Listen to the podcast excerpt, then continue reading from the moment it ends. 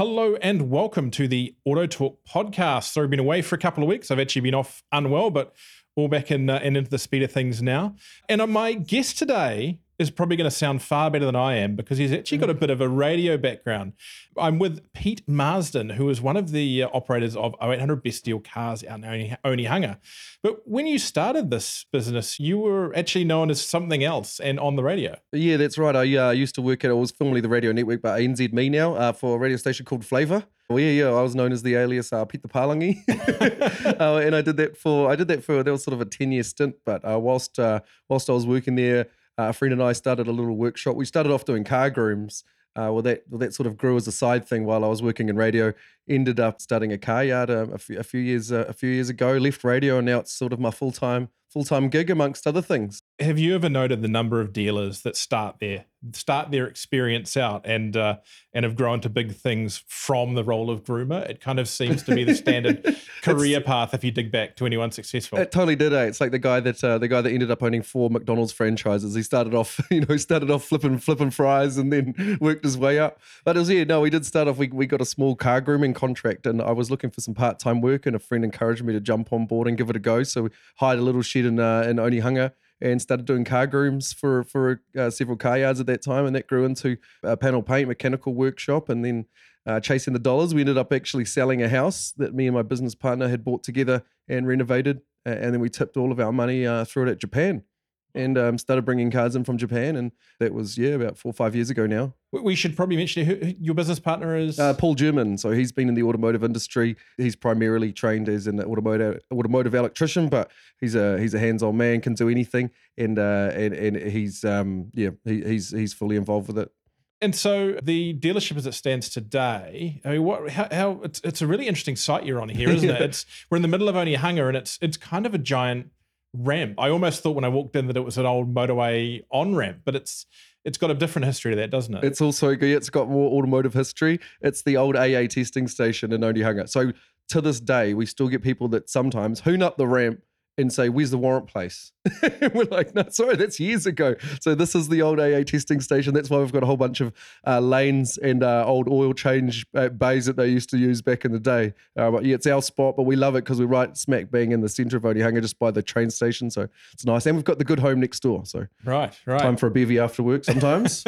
yeah, no, it's, it's, I almost feel like there's the ghosts of inspectors past still down in the pits that. Are oh, totally. Yeah, people. Yeah, still people still getting uh, nightmares about their failings from from the harsh inspectors at the AA days. It was the old boys in the blue coats back then. So, so how long have you been here? And, and tell me about the business. What do you got on site? I mean, how many cars do you have at any one time? And and and what what kind of volume are you putting through? All right. So we're well, it's been, you know, as we sit know, it's been an up and down a couple of years with the law changes and things like that, and particularly this year. But we generate currently we're sitting about 300 cars online and we move. They're not all on the site though. We've got extra storage located in Onehunga, and we're moving sort of uh, the 150 mark a month. We previously we've set around two, two to 250. Uh, which is we would love to be again, but uh, we're just slowly making our way back there. But yeah, we, we've we scaled down a little bit this year, and so the 150 mark with about 300 cars online. Twenty thousand dollars and under will be our primary, our, our, primarily our, our bulk of our stock and that sort of goes from seven thousand dollars to twenty with your imports, and then we've got a, a good selection also under under seven thousand of local stock, which you'll you'll, you'll see we've um, we've ramped up this year because of the ESC changes we've had to. Yeah. Uh, have you found uh, with ESC, and you mentioned before we spoke, you've got a bit of a, a good database, a good system yeah. you've been working on. I mean, has it changed your buying habits much? Are you finding your pricing's up or, I mean, what's the. Oh, has it what? This year's been crazy. Like just, just because of the COVID and the ESC law changed smack bang at the start of the year. Like a, a lot of people don't know how it's been particularly difficult for people like us. Our buying selection went from 100, say we were able to purchase 100 vehicles, down to we're now able to purchase only 30 of that 100 that we bought previously. So it's changed massively. And we've seen price increases this year in Japan, but that's thankfully starting to go the other way now because we've got a slightly stronger Kiwi dollar and uh, the prices are slowly starting to come down. But I'm told the big problem with the, the reason for the high prices at the moment is the US dollar. Uh, countries purchasing vehicles on the US dollar is sort of uh, weakening us and, and making our buying power a little uh, our buying power a little bit less. It has been a hard purchasing year for sure. All those, all those African African customers have just got so much more buying power than you. That's it. It's all good. And a lot of the time, it just comes down to the US dollar. So yeah, no, it's been it's been um, we're doing probably I'd say half number of imports that we were doing this time last year which is big, which is a big amount of imports to not be bringing in. Yeah, but you, I mean, what's your your kind of forward expectation? Is it going to get better? Is it going to get worse? Yeah, totally. I think it's going to get. I think it's going to get better. I think with the changes that have come in with the ESC, I think it's good. We we're starting to get a, a better standard of vehicle on the road. What I would like to see would be more of an alliance with dealerships and stuff like that. Like I know back in the day we used to, you know, you used to have to join the the dealership group to become a part of it. I just think it's become a little bit loose. So what I would like to see over the next next wee while is that yes, the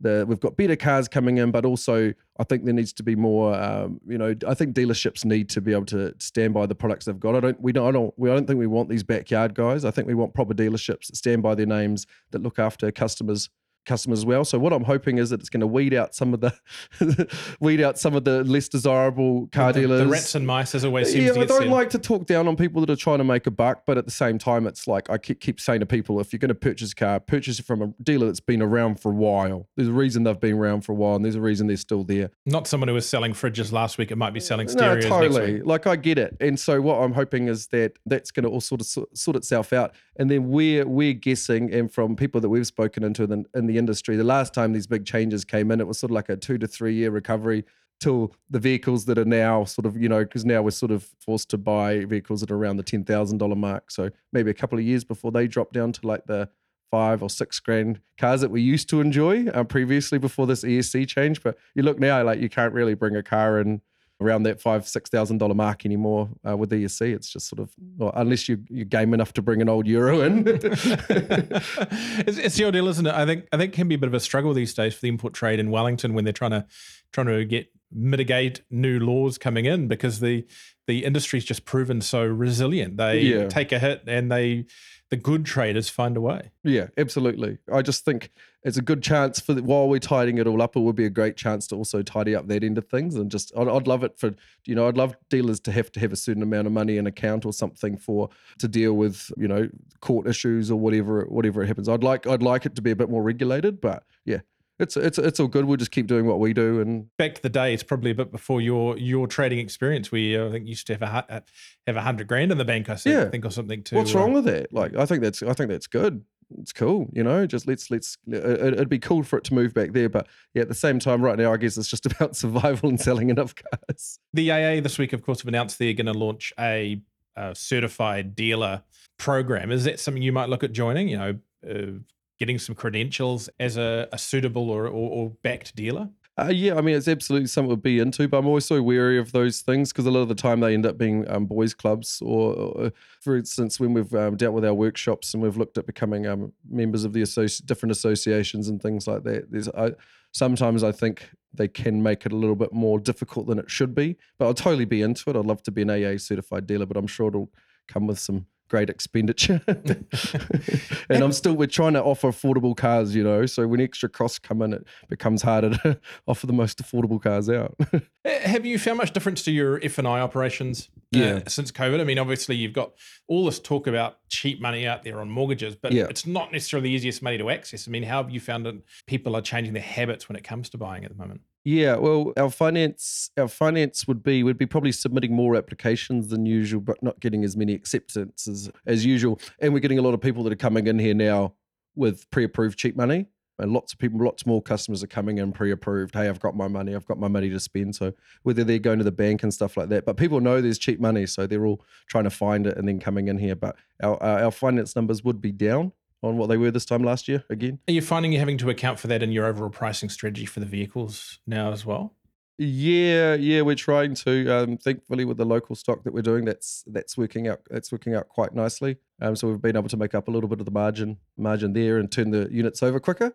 How are you sourcing that? Are you you got someone camping on the Turners website, uh, running looking through the auctions, or everything? Yeah, yeah, absolutely everything. We've got yeah, we've got a team um, that we're looking to expand now they they we've got so the ex mechanics that are going out and and sourcing the vehicles that we um, that we want, and they're hitting up every avenue and facet you can imagine. Yeah, What what local stuff is working? I mean, what are you what are you managing to source that you're able to turn around for a profit? there would just be uh, really good, really good trustworthy sort of Kiwi stocks like your uh, Mazda Axelas and the Tenzas and Toyota Corollas. Like people are still, you know, forever wanting to buy their daughter or whatever a nice Toyota Corolla. So with those sorts of cars, like we're not too scared to buy higher K cars because we know that these cars will will keep going and they're quite reliable. So it's good. Just buying cars that we're happy to put our name name behind. A car that I'd sell my mum is sort of if you put it through that filter, you know, it should be a pretty sweet car.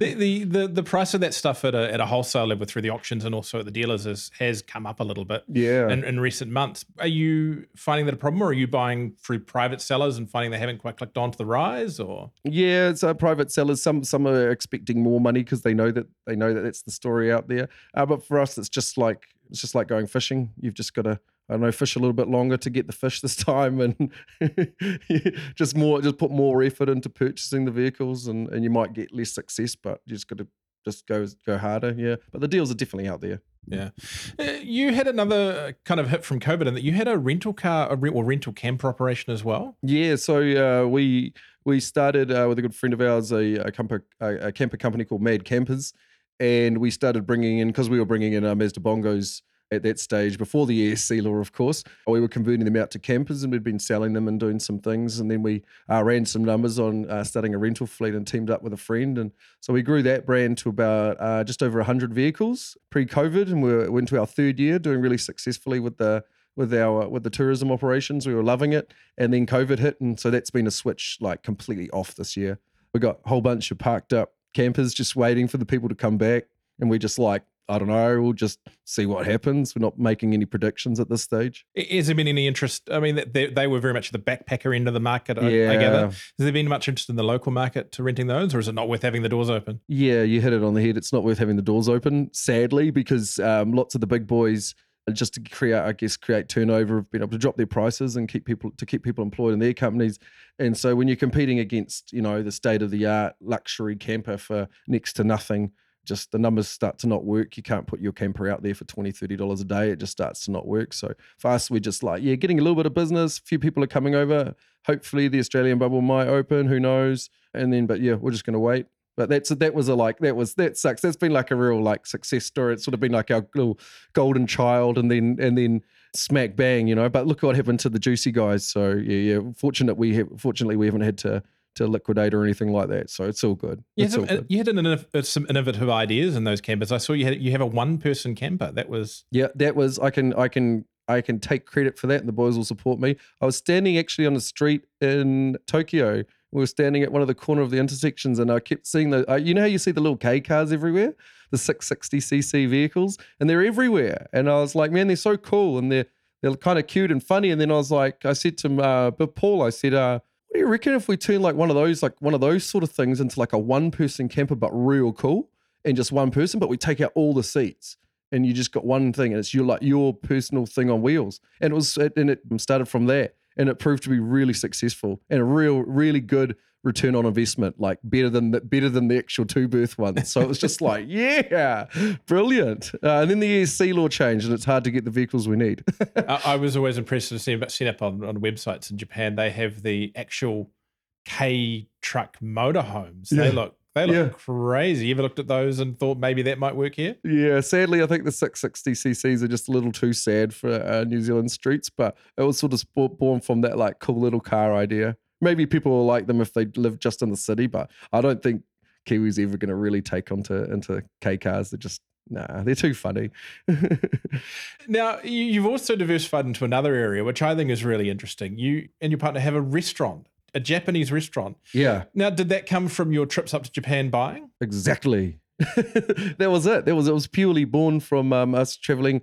Uh, when we first started the business, we traveled up there to, to. We thought it was really important to set up relationships, which it did turn out to be uh, with the Japanese companies that we work with. So we uh, flew up there and had a really, really good time eating and and drinking. And we just love that style. I guess, like, because if, if you think about how many car dealers have probably been up over the years and how many car dealers do go up, like, I'm sure every single dealer that goes up there doesn't really need to go up for their trip. Like they don't need to go and buy the cars, but I think everyone just wants to go back because it's such a fun place to go out and such a fun place to eat and drink. And so it was purely born from that. We said, hey, why don't we try? Because they're called izakayas. And that's sort of like we we the Japanese businessmen go and have a have a have a eat and a drink afterwards with their mates and normally stand around It's and the smoke. pub. And they smoke copious amounts of cigarettes normally over there, but don't do that here. And then so that was the idea was to try and create that here. And that that was the idea. And we had a friend of ours had a building that came up for lease last year in like December. We signed the lease and we're like, okay, we're doing this. Cool, awesome. But at this time, of course, coronavirus was starting to brew overseas. And yeah, by the time it hit like February, March, we were looking forward to opening and, and COVID was well and truly on its way. We hit lockdown and yeah. but then we ended up spending the, the first, um, I think the first three or four weeks of COVID, we transformed our car workshop into a hand sanitizer production plant. Wow. Um, so we ended up, we, we worked with a company called EnviroChem that supplied all of our car grooming chemicals for years. And um, obviously, he's a chemist and he was doing hand sanitizer for a few different companies. And he said, You just need to, like, if you guys can locate this ISO, which is the alcohol, there's a big shortage of it. And we need to make hand sanitizer. You can get it out there. And God, so it sounds like a meth deal. it, it felt like Breaking Bad because we had all these. Seriously, we had all these white tents at the workshop because we wanted to set up a nice clean area. So we had all these white tents and these white tables, and then we had our staff that were available to come in, come in, and they're all there in gloves and masks, and they're all bottling up hand You've got some sanitizer. spare motorhomes as well. I mean, yeah, yeah. So we ended up we ended up pushing I think about two hundred thousand bottles in the end. wow. And so that was cool because obviously the car yard took a hit, the camper company took a hit, uh, but we were able to use a little bit of extra money to help tip into the restaurant. And obviously we had uh, commitments there and, and financial commitments, so it didn't bleed us bleed us too badly. And that was a little bit of a savior was doing the hand sanitizer. That was pretty cool. So The door's Yeah. open on the restaurant now. What's it called and where is it? it's called Mr. Tanaka's. It's inspired from the Japanese food and stuff that we enjoy overseas, but it is Japanese fusion. We've got a Kiwi chef that's um just sort of like taking the Japanese stuff that we like, and uh, he started it. But it's got your favorite like Sapporos that you're probably used to drinking over in in uh, Tokyo if you've or Japan if you've been over, and uh, we've also got the Sapporo beer towers. So yeah, it's like. The car, two used like used car dealers have totally like just set up this Japanese restaurant. is, is there a Mr. Tanaka? yeah, of course there is.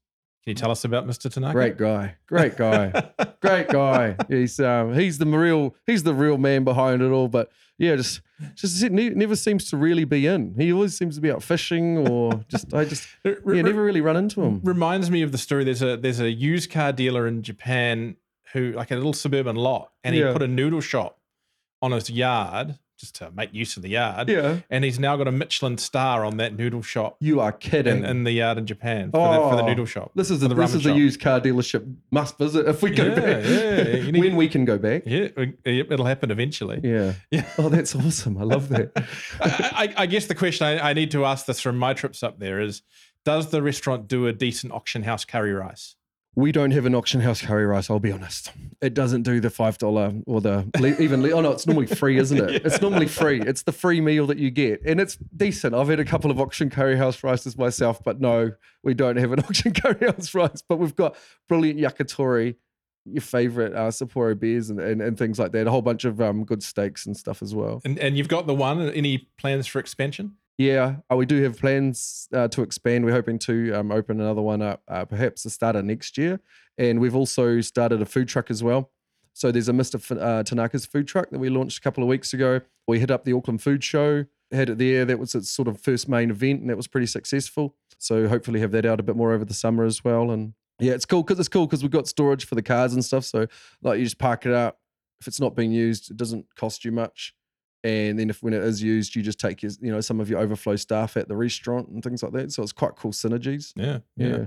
I guess we should circle around back to the car dealership, seeing as we are a car dealer Yeah. magazine. Yeah, yeah. Well, that's what I mean. I, there's car dealerships like our bread and butter, and that's where we, that's where, that's our stomping ground. This is where we are, the car dealership every day. And so the, having the car dealership though has totally allowed us to be able to do all these other things. And having a big block of land and having you know team members and staff and stuff like that has totally helped us in heaps of heaps of like these sometimes good and sometimes not so good ideas. I'll be honest. We've had look like you, you you've mentioned a couple of good ones, but there's been plenty of crap ones that just don't get spoken about and just get swept under the rug. Do you want to leave them under the I'll rug? leave them under the rug, mate. Just, but I just want everyone to know. Definitely, there's been some definite failures. you've you've got a fairly fairly big site here, and you do push the numbers through. I mean, any any plans to and, and quite a strong brand, I'd say. I mean, that 0800 best deals deal is a is quite a Been around for a while now. Yeah. yeah. Any thoughts of of expanding? Any thoughts of having more than one site, or these days with the internet, is it just great having this kind of functional yard to support what you're doing digitally and online? Yeah, next year we'll be making a move. We've got we've spoken about our ambitions to because at the moment we're in Onehunga, but we are split over three sites and they're three large sites, and so we're really trying to bring it all together for one one central unit. So we do want to have one place that's going to have our workshop, a panel paint shop, our our camper brand and storage all under one roof, and then from there we would like to have one big yard again, and then and then we do have ambitions to grow. We I'm I'm happy to say this because I don't re- I don't really care about sharing my ambitions and if people know what we're wanting to do. But we we we're planning to go and hit up Whangarei. Like that's something I really want to do. I've got a, quite a bit of belief in that place. I think it's going to grow, and would I'd, lo- I'd like absolutely love to have a brand up there and in uh, Whangarei and also in, in Hamilton. We've got some friends there that are really keen to work on it. But yeah, for now, it's just it's purely just like, can we get back to those good numbers and just keep the buying? Like our goal this year was to survive. That was it. When because when the, when it, everything hit and we took a massive hit in that first lockdown. I mean, there was everyone who's got a car dealership understands that the subsidies like didn't cover all your overheads. The subsidies helped your staff out, but we've all got like we all had some massive overheads and stuff like that. So in that period, I was like, right, just going to survive this year, and I've got to be happy with that. If I make it through to the end of the year, nothing sinks. So, so sweet as. But yeah, we do have ambitions to grow. So next year we have to make a move because we've got a couple of big leases coming up. Site that we're on right now is going to be turning into apartments, and this is something like it's quite interesting because like commercial leases have historically gone up since we've been in business you know? Land's getting more and more and more expensive. And we're in an industry that requires land. Mm. and it's like it pushes you out. Do you know what i mean? It pushes you out to different areas and stuff like that. And as it's you know i i, I wonder how other people survive or what their plans are you know? And, and it's really interesting that you know people were pushed out of out of Grey Lynn and to a certain extent Green Lane by yeah by the mm-hmm. value prices and came out to things like Onehunga and Penrose Yeah. in there, and now they're being pushed out of Onehunga and Penrose by development. Yeah, absolutely. And it's like, so there's this real push to be an owner occupier of your building. Like, there er, there really is. It's hard, man. Like, what, what happens if the rents double in, in 10 years? You know, the landlord's done well, but it might, all of a sudden, you might not, might not be a financial exercise, you know, a good exercise to have your car yard there anymore. Or maybe you need to push out. So, yeah, we'd love to try and own our buildings. That's the goal, but that's, that's a, big boy step in it. Are you ex- are you a couple of expecting lottos? Are you expecting to stay in the same area? Mean, I know you said that the sites work prior that the sites work well for you because it's got the train station down the road Yeah. and so forth. No, we'd like to stay in Onehunga. We're known for being in Onehunga, and um, we, you know, we'd probably be the biggest yard here by by a mile, I'd say, just because we've been around here for so long. So we'd love to stay and do business here, but we're also completely open to moving and just doing whatever it takes to to stay versatile and to get into the right building. Excellent, excellent. Well, look, thanks for for chatting with us, Pete. Yeah, awesome. I think next time I'll come with a list of businesses that you aren't in, and we'll uh, we'll work from that. But uh, look, thanks for joining us on the Auto Talk podcast, and uh, we'll uh, no doubt catch you around the uh, industry doing something. And I'm going to have to go and try Mr. Tanaka's, but uh, you really do need to add that curry rice. Yes, uh, I know, I know curry rice, and then we've got people saying, "Hey, nah, I need the bento box, or maybe even a good ramen." Oh, let's be honest, there's so much good Japanese food that we really, really need to have in there. But um, no, if if anyone, if anyone's ever uh, ever around, more than welcome. Um, pop in, and I'd love to have a Sapporo with you and say what's up. Brilliant. Excellent. Yeah. Look, thanks for joining us and uh, thanks for listening to the podcast. Don't forget to go down to the bottom of your little player on your phone, like it, rate it, subscribe it, share it to all your friends. It really helps us to get these great uh, discussions within the industry out there to more people. And uh, we'll catch you in a week's time.